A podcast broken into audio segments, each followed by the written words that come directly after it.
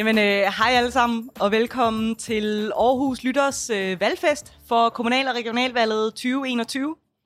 Øh, lige om lidt, så skal vi til at interviewe øh, Marie Trads, som ved en masse om valgprocessen og hvad der sker nu her, når øh, øh, valgstederne er lukket her for syv minutter siden, når vi optager. Øh, og Marie ved en masse om, hvad der, hvad der så skal ske og sådan noget. Øh, og vi har øh, live publikum på, må jeg høre jer? Vi sidder nede i Domen nede ved Aarhus Havn og øh, har en øh, fest. Og øh, hvis nogen af jer publikum har nogle spørgsmål undervejs, så rækker I bare hånden op, så kommer Morten rundt og, øh, med mikrofonen, og så kan I stille nogle spørgsmål til øh, Marie, hvis der er et eller andet, der skal uddybes eller sådan noget. Øh, og ellers så åbner vi også op for spørgsmål bagefter. Yes, er I klar? Ja! Er I glade? Ja! Woo!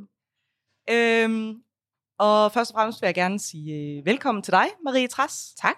Kan du fortælle lidt om, øh, hvem du er og øh, ja, hvad du laver? Ja, det kan jeg i hvert fald. Jeg hedder Marie, og jeg er nok det mest kommunalpolitisk nørdede, halvunge menneske, der findes i Aarhus, tror jeg. Det er i hvert fald tæt på. Lige siden jeg var øh, gymnasieelev og min start på universitetet, der havde jeg sådan et formand for et tværpolitisk netværk, der lavede kommunalvalg for alle ungdomspartier i Aarhus. Så har jeg arbejdet i borgmestersekretariatet, og jeg arbejdede som P A for K L's formand, så på tværs af alle kommuner i Danmark. Og senest har jeg været projektleder på et projekt, der forberedte den kommende byrådsperiode sammen med fem byrådsmedlemmer. Så når jeg så har skrevet speciale om kommunale konstitueringer, som er de aftaler, der bliver indgået her i nat i alle kommunerne. Så ja. Ja. Jamen, øh, velkommen til. Tak. Øhm, nu har vi jo øh, været inde og stemme og sætte krydset og smidt vores sedler i de der valgurner, som overhovedet ikke er urner forresten. Øh, meget skuffende. Papkasser. Pap, valgpapkasser med brevspræk i. øhm, hvad sker der så nu, hvor valgstederne er lukket? Jamen, så sker der jo det ude på alle valgstederne, at så går de rundt, og så råber de, er der nogen, der ønsker at afgive deres stemme? For man skal være sikker på, at alle har udfyldt deres demokratiske ret og kan afgive deres stemme. Og så lukker den politiker, der er formand for hvert valgsted, valgstedet, og så tømmer man alle urnerne ud, og så begynder man at tælle op. Så det vil sige, at inden midnat eller to-tre stykker i nat, afhængig af hvor stort valgstedet er, så ved man, hvor mange stemmer, der har gået til de forskellige partier til henholdsvis kommunalvalget og regionsrådsvalget. Hmm. Og her i Aarhus, så er det jo, kan man måske godt sige, et relativt stort øh, lassinet på Rådhuset, eller et relativt stort ja. valgsted. Hvornår tror du, de er færdige dernede med at tælle?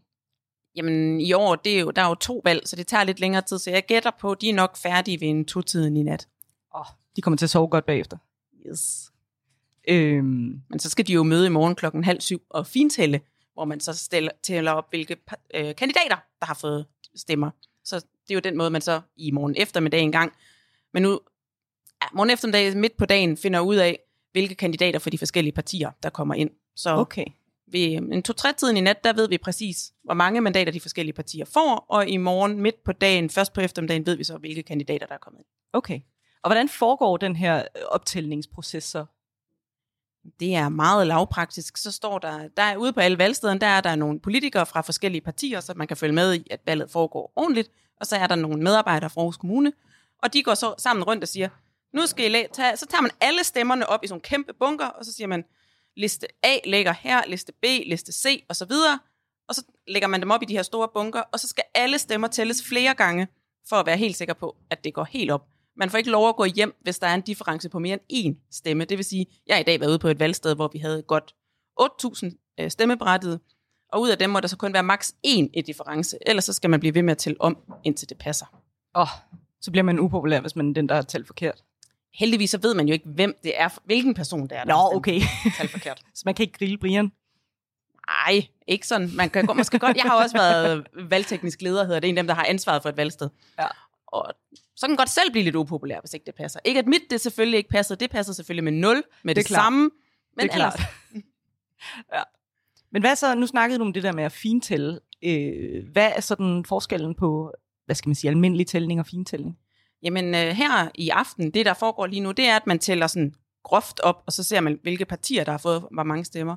Og i år sådan noget nyt, så er det faktisk sådan, at så kommer der nogle nye ind og møder ind klokken ved midnat, og så begynder de at fintælle. Det vil sige, de tæller op for at sikre sig, at der ikke er blevet lavet en fejl ved de første, der har talt, så man ved, at der kommer nye øjne på. Der er nogle andre, der har talt op, så der er ikke nogen, der kan snyde for det første.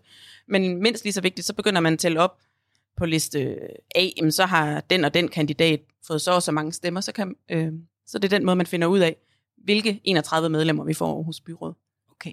Så der bliver slet ikke kigget på personlige stemmer? Her ikke her i, i aften, nej. nej. Okay. Så for de rigtig nørdede, så kan man sidde og følge med ind på k m d valg punktum d k, og så kan man følge med i hver enkelt stemmested i Aarhus. Jeg tror, der er otteogfyrre. Så kan man gå ind og se, hvordan stemmeafgivningen har været i Bellevuehallen, hvor jeg lige har været, eller på Rådhuset, eller Søndervangskolen. Eller... Kan man så også se, sådan, hvor mange personlige stemmer, der har været til hver kandidat på de enkelte valgsteder også? Ja. Nå, spændende. I morgen. I, i morgen, ja. Super. Hvordan... Øhm... Skal man sige, hvordan oversætter de her stemmer sådan til, hvis nu, nu for eksempel holder til byrådet ja. øh, i Aarhus, øh, hvordan oversætter de her stemmer til øh, byrådspladser? Kan du fortælle lidt om det? Det kan jeg godt. I den øh, sådan lidt, lidt mere simple forklaring, det er jo, at man tager alle de stemmer, der er kommet ind, og dem deler man med enogtredive, og så skal, fordi der er enogtredive medlemmer i byrådet, så det, det er cirka ti tusind stemmer, der går på et mandat i Aarhus Byrådet. Lidt mere nørdet, så er det noget, der hedder den donske metode, hvor dem, der er lidt mere øh, matematisk interesserede, så laver man sådan en devisermetode, så deler man dem først op med en, to, tre og så videre, så kan man på den måde fordele stemmerne. Det er lidt mere nørdet. Det, man kan google den donske metode, hvis man gerne vil vide lidt mere. Man kan også komme op bagefter og få en meget nørdet forklaring, og hvad forskellen på den og den modificerede Sankt Legere metode er. Det lyder spændende. Ja! Ja, skud ud til den danske metode. øhm, hvad så hvis nu, at øh, lad os sige, jeg har stemt på øh, liste Emilie Damkjær. Ja, øhm, stærkt. Og det er kun mig og min familie, der har stemt på øh, liste mig. Øhm, Og det ikke er nok til at komme ind i byrådet. Er de, er de så spildt, de lister, de stemmer? Eller Hvis hvor, uh, liste Emilie nu havde været i valgforbund med liste Marie Trads, som jo selvfølgelig naturligvis havde fået hundrede tusind stemmer, så ville dine stemmer falde ind i, i min bunke, og så måske være med til at sikre mig det tiende mandat. Okay.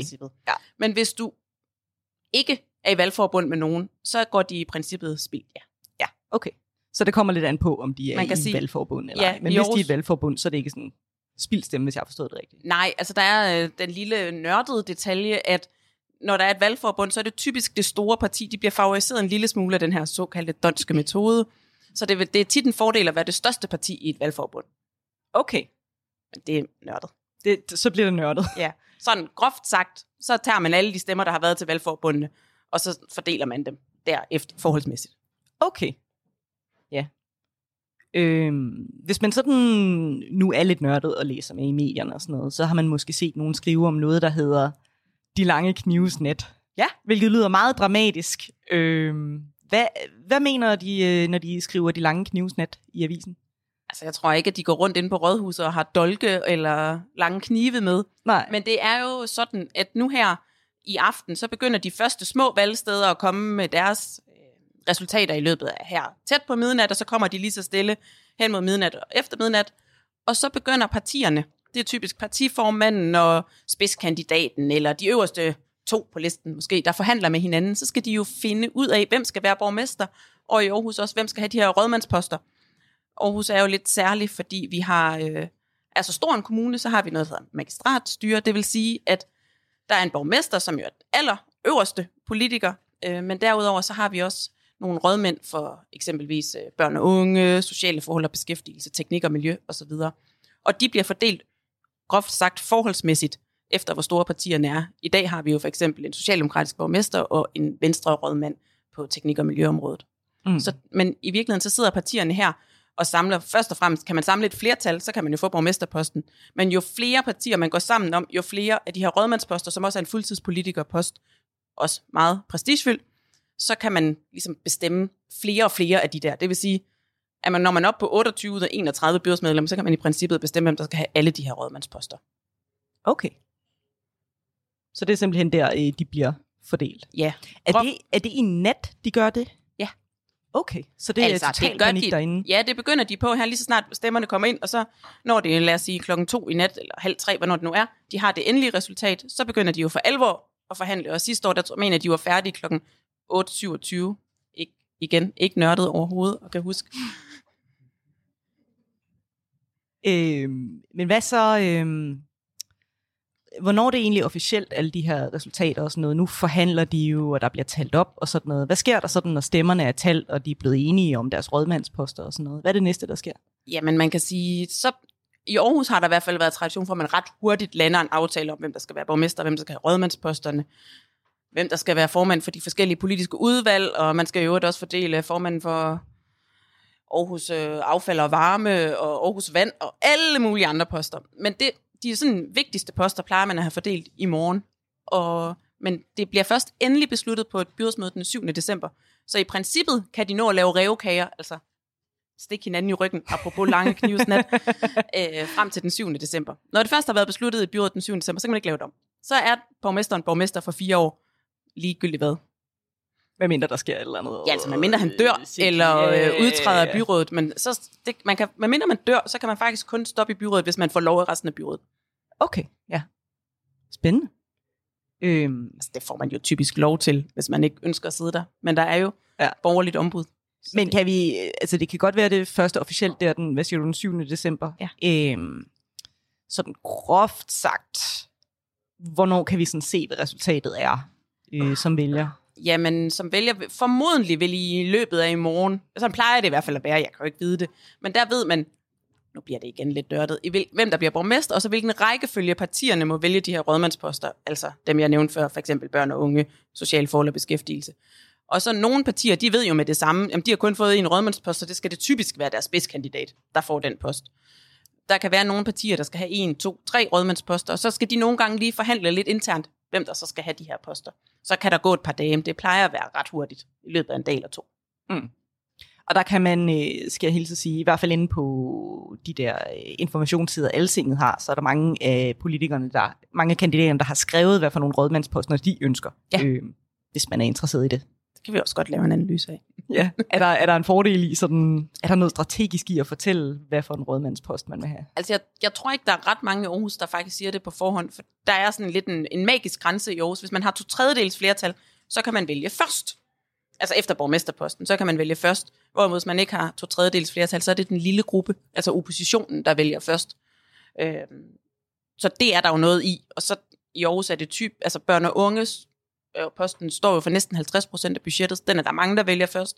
Der er også rigtig mange, der vælger teknik og miljø først, fordi det, der kan du virkelig sætte dit præg på byudviklingen i Aarhus, og I har sikkert også fulgt med i pressen her på det seneste, som har fulgt meget i, fyldt meget i valgdebatten. Mm. Er der sådan en... Øh... Altså nu har forskellige partier jo selvfølgelig forskellige interesser, men er der nogle rådmandsposter, der måske tit bliver det sidste, der bliver valgt? Ja, men igen, det, det handler også meget om, hvilken politiker du er. Hvad er du gået til valg på? Hvad er det faktisk, du synes, der er spændende? Mm. Men der er lidt i det her med, hvor stort er budgettet. Men omvendt, der er også, du kan jo også være politiker og have kæmpet meget for de hjemløse, så vil du typisk vælge sociale forhold og beskæftigelse foran måske børn og unge, selvom det er den, den med det største budget. Altså det, så det er også meget, hvad de går op i, sådan rent politisk, og lidt med økonomien. Så kultur- og borgerservice er for eksempel den mindste, men hvis man går rigtig meget op i kulturpolitik, øh, så er den jo klart den fedeste, afhængig af, hvad man kommer ind på, hvad ens prioriteter ja. er og sådan noget. Og måske også noget med, hvilket parti man er. Der er jo også lidt forskel der. Ja, ja, ja, det er klart.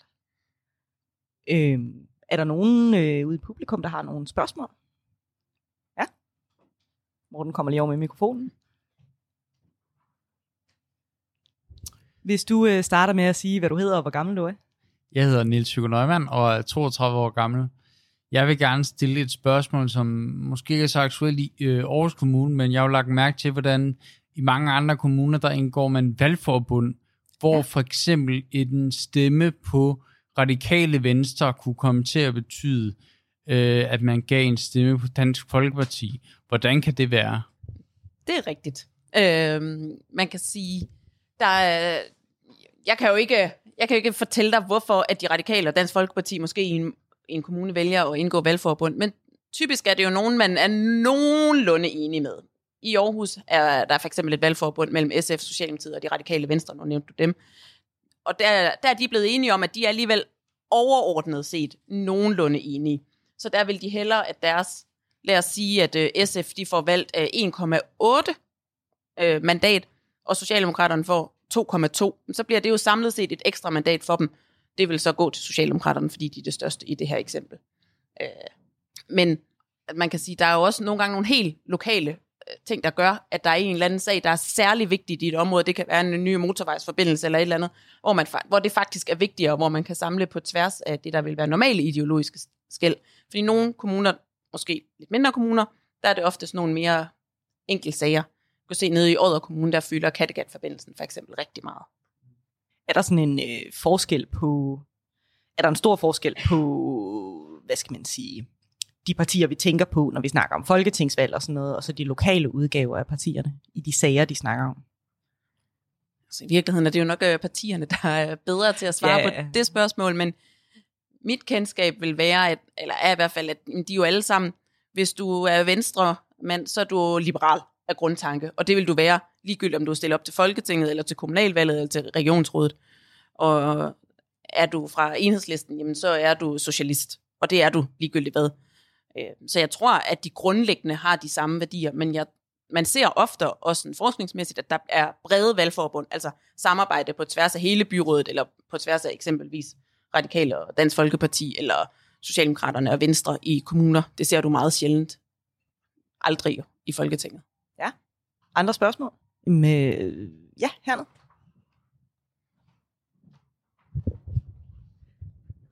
Hvis du lige fortæller, hvad du hedder og hvor gammel ja. du er.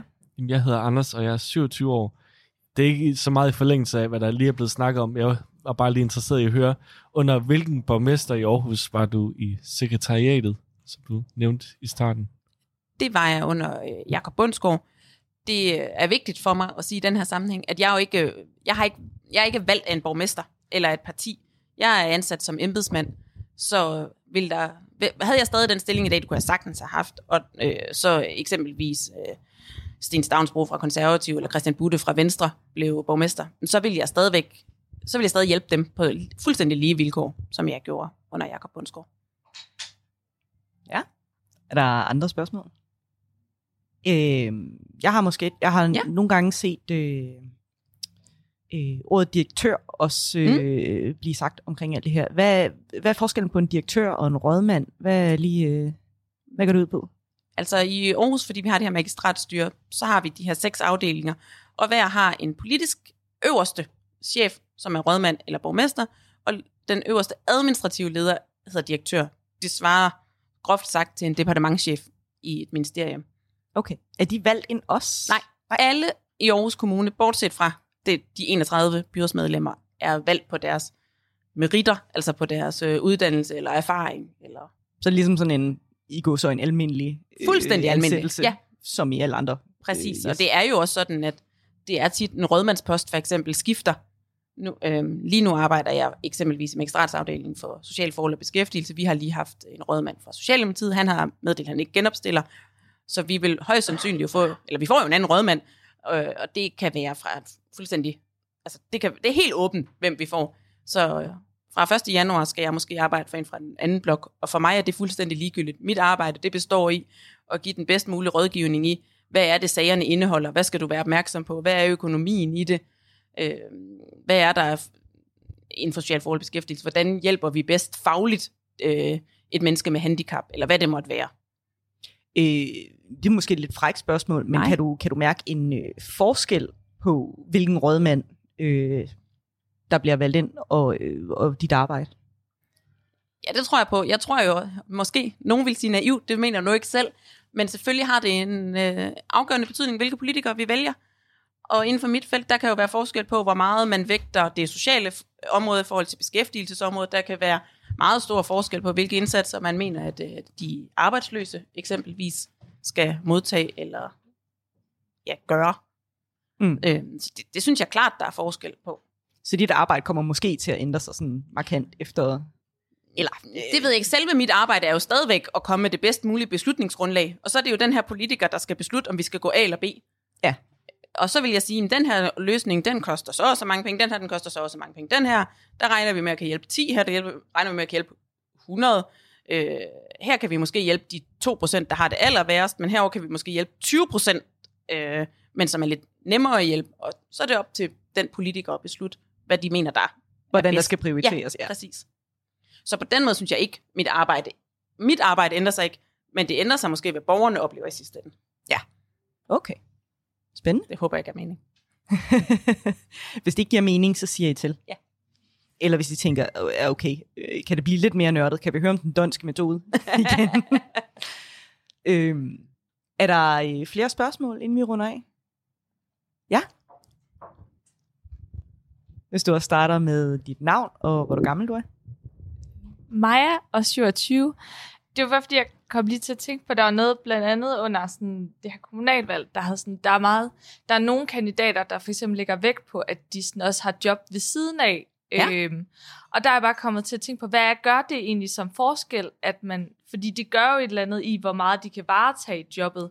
Hvor meget, hvor stor rolle spiller det egentlig, det her med, hvor, hvor meget man lægger vægt i det her med at stille op, og man har et job ved siden af?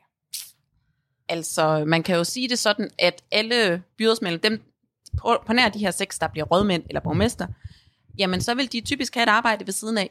Det at være at sidde i byrådet i alle kommuner, og også i Aarhus, det er et fritidserhverv.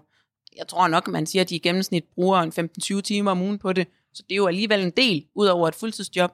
Så jeg tænker, at hvis du så også har børn og alt muligt andet, så er det jo et spørgsmål om, hvor meget du kan prioritere din tid. Men om det giver dem en fordel eller en ulempe, det tror jeg er meget op til den enkelte. Både i forhold til, hvad de kan bruge tid på det, men også det at have et arbejde kan jo give mange erfaringer. Så jeg tror ikke, man entydigt kan sige, om det er en fordel eller en ulempe i hvert fald. For de, øh, for de løn, byrådsmedlemmerne? Ja, de, det gør de. De får et, et såkaldt vederlag, men ja, det er løn. Øh, det er ikke en fuldtidslønning. Slet ikke. Men man kan sige, nu bliver det nørdet igen.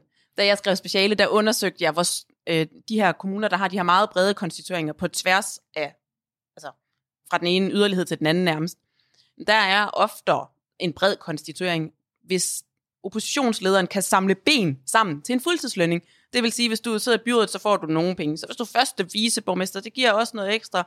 Og er du formand for kraftvarmeværket, så giver det også nogle penge og sådan noget. Så der er nogle kommuner, hvor man så har valgt at samle sammen, så det også kan give en fuldtidsstilling.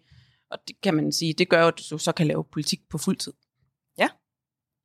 Er der flere spørgsmål? Fordi hvis ikke, så øh, tror jeg godt, jeg vil sige mange tak. Selv tak. For øh, din indsigt, Marie Trads.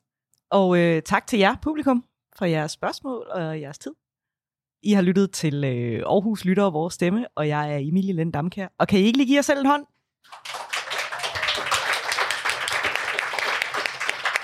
Tak for et øh, super fedt valg, og tak til jer lyttere derude. Øh, øh, vi har lyttet til Aarhus Lytter. Woo!